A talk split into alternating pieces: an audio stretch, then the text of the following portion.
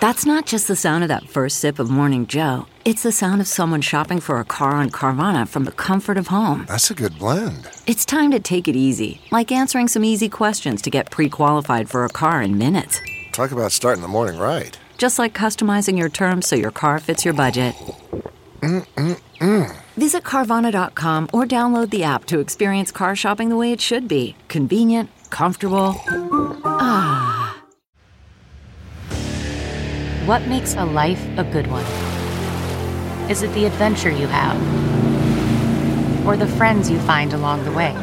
Maybe it's pursuing your passion while striving to protect, defend, and save what you believe in every single day. So, what makes a life a good one? In the Coast Guard, we think it's all of the above and more, but you'll have to find out for yourself. Visit gocoastguard.com to learn more.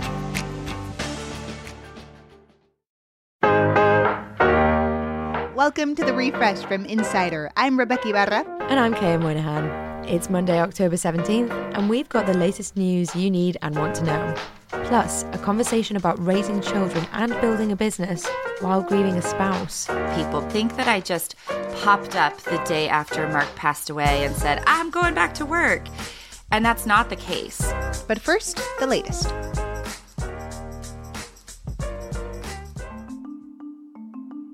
The Trump organization charged the government as much as $1,800 per room per night for Secret Service agents to stay at Trump hotels while they were protecting the former president and his family. That's approximately five times the standard government rate, even though Eric Trump has said that agents got rooms at a cost. Donald Trump traveled hundreds of times to properties he owned while president, and, according to receipts viewed by the Washington Post, taxpayers have paid more than $1.4 million to the Trump organization for these types of room charges. Kevin Spacey was in a Manhattan court today defending himself against claims of sexual abuse.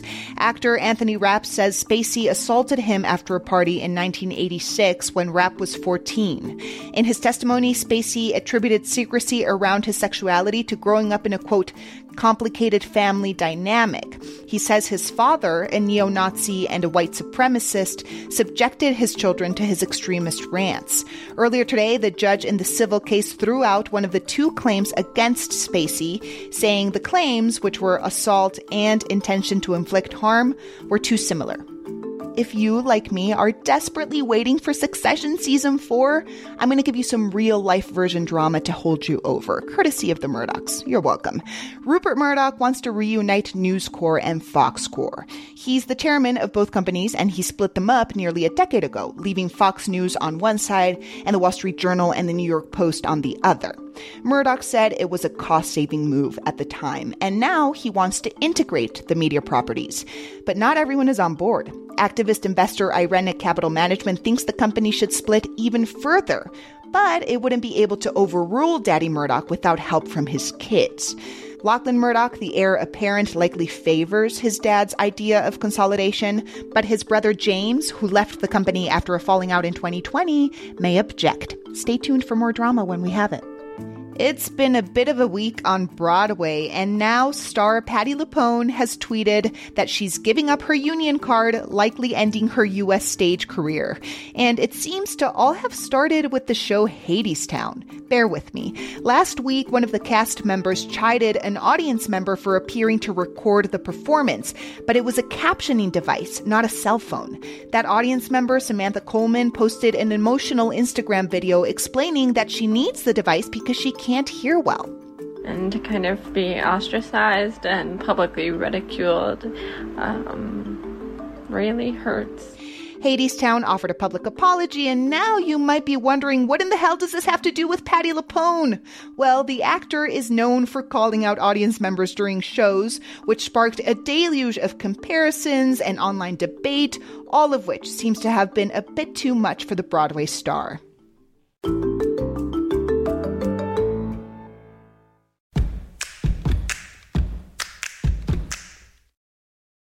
Here at the Refresh from Insider, we have the news you need and want to know, always up to date. And hey, if you like what you hear, help us keep the sound waves on by telling other people to listen to the show. there's a 100% chance of a recession in the US in the next year. That's according to the latest modelling by Bloomberg. The timing is not good for Democrats. President Biden has been trying to sell a much more optimistic message ahead of the midterms, but Bloomberg says tightening financial conditions, persistent inflation, and the Federal Reserve insisting on more rate hikes are all increasing the risk of a contraction before next October. Still, a survey is just that and other studies are all over the map. A separate Bloomberg survey of economists puts the likelihood at just 60%. Starting today, for the first time ever, you can walk right into a pharmacy or big box store and buy a hearing aid without a prescription. Advocates say the new law allowing over the counter sales will open up the market to millions of new customers, and that will help build healthy competition, potentially lowering prices and sparking innovation. But experts say first time users need to be ready for an adjustment period. It can take a while to learn how to fine tune these devices, and it often takes the brain days or weeks to get used to hearing new sounds. Kanye West is buying Parler, the right wing Twitter knockoff that was blacklisted by Google and Amazon for its role in the January 6th insurrection. Ye got kicked off Twitter and Instagram recently for several blatantly anti Semitic comments.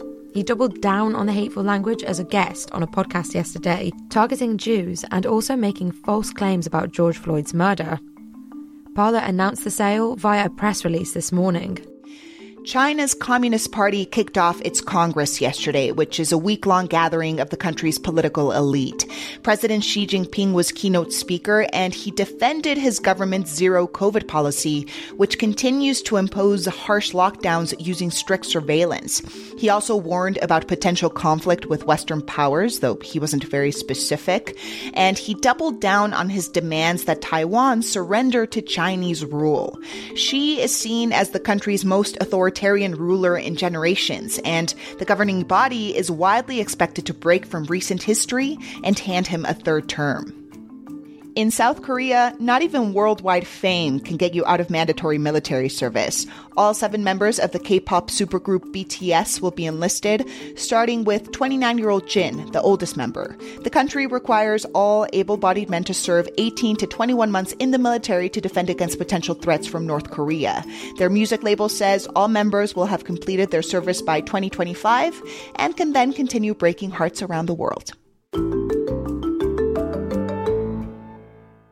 In 2019, just days after celebrating her 40th birthday, Bevan Farrand's husband, Mark, died unexpectedly. I went up the day after Thanksgiving to wake him up and he just he wasn't breathing.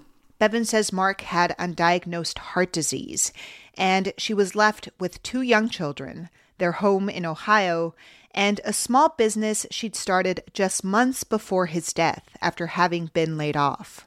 It felt impossible. And so I was the sole financial provider of my two kids under three with an untested business. That untested business has grown into a coaching career that's allowed Bevan to not only pay the bills, but even have a third baby with embryos they froze before Mark died. I recently sat down with Bevan to talk about grief, work, and not going at it alone. I started by asking what got her going again. I loved what I was doing. I had been starting to build this business. It was just starting to build up some traction when Mark passed away. And so to be able to get back to helping people grow their businesses really gave me something to look forward to, something to work with. I get to talk about Mark. I get to talk about my kids. I get to help people bring their big, bold dreams to life. That it is it's a passion for me and it's something that allows me to honor Mark. What about hard days? You know, when people hear, "Oh, you grew a business to $300,000 in 18 months, then did it again with another business all after losing your husband, they think that I just popped up the day after Mark passed away and said, I'm going back to work. And that's not the case there are still days that I grieve. There are still days that I find myself curled up on the closet floor crying because I miss Mark. Birthdays are hard, holidays are hard. Conversations with my five year old where she says, I miss daddy. Are they bringing him back? Are so hard. And what I have shown my kids and modeled for my kids is that it's okay to have big feelings It's okay to feel sad. It's okay to miss daddy. And it's also okay to be happy. I'm I'm not happy that I'm grieving. I'm happy and grieving. And those things can coexist. Tell me a little bit more about the help that goes into living your everyday life, right? Because I feel like sometimes we miss that. Like, it doesn't take away from how hard you have worked, but I think sometimes it's really important to be clear about the help we get. Absolutely. People will say, I don't know how you're a solo parent. And I tell them, I have a lot of help. Part of my decision in how I grew my business and the need to grow my business was that I know that I needed childcare. So we have a nanny that has actually been with me for three years. My kids know her longer than they knew their dad. Oh. So she is a very important part of our family. And one thing I will say about that, because some people say, well, I don't have that help, we have to put it in place over time and hopefully before we need it. Explain that. So, right now, I like to joke, I have a very deep bench of sitters because childcare is very hard to find. Yeah. And when I don't have childcare, I can't work. So, even though right now I have the sitters that I need, I am constantly trying to build that bench so that I have the backup that I need. We need to become willing to ask for the specific help that we need and want understanding that it might not come from the person that we think it will, but then when people want to help, be willing to say, yes, please. Yeah, especially in the US where everyone's like, pull yourself up by your bootstraps. And I'm like, what about some help?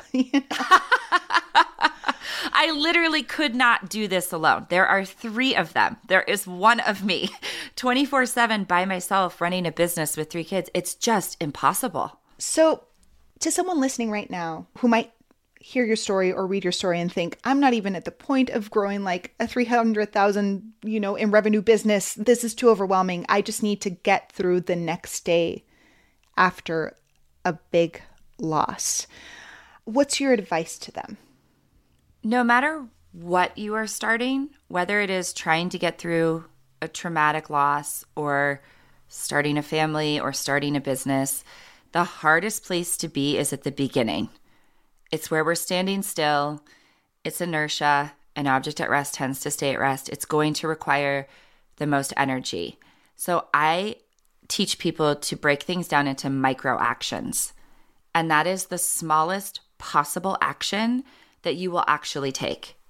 So if you are trying to get through loss, that could literally be get up, take a shower, get back to bed. And that's okay. And then get up, put some clothes on, go back to bed. That micro action will start to build the momentum you need to carry you through. The actions will get bigger, they'll come faster, they'll become easier. But the smallest possible baby step is really the only way to get started with anything. Bevan, thanks so much for chatting. Thanks for having me. Bevan Farrand is a business strategist and coach who also writes for Insider. You can find more of her stories at insider.com. Make sure to follow the refresh from Insider on Apple Podcasts, Spotify, or wherever you listen to podcasts. You can also just tell your smart speaker to play the Refresh from Insider podcast. And please leave us a rating and review. It helps other people discover the show. I'm Rebeca Ibarra. And I'm Qayyah Moynihan. Talk to you soon.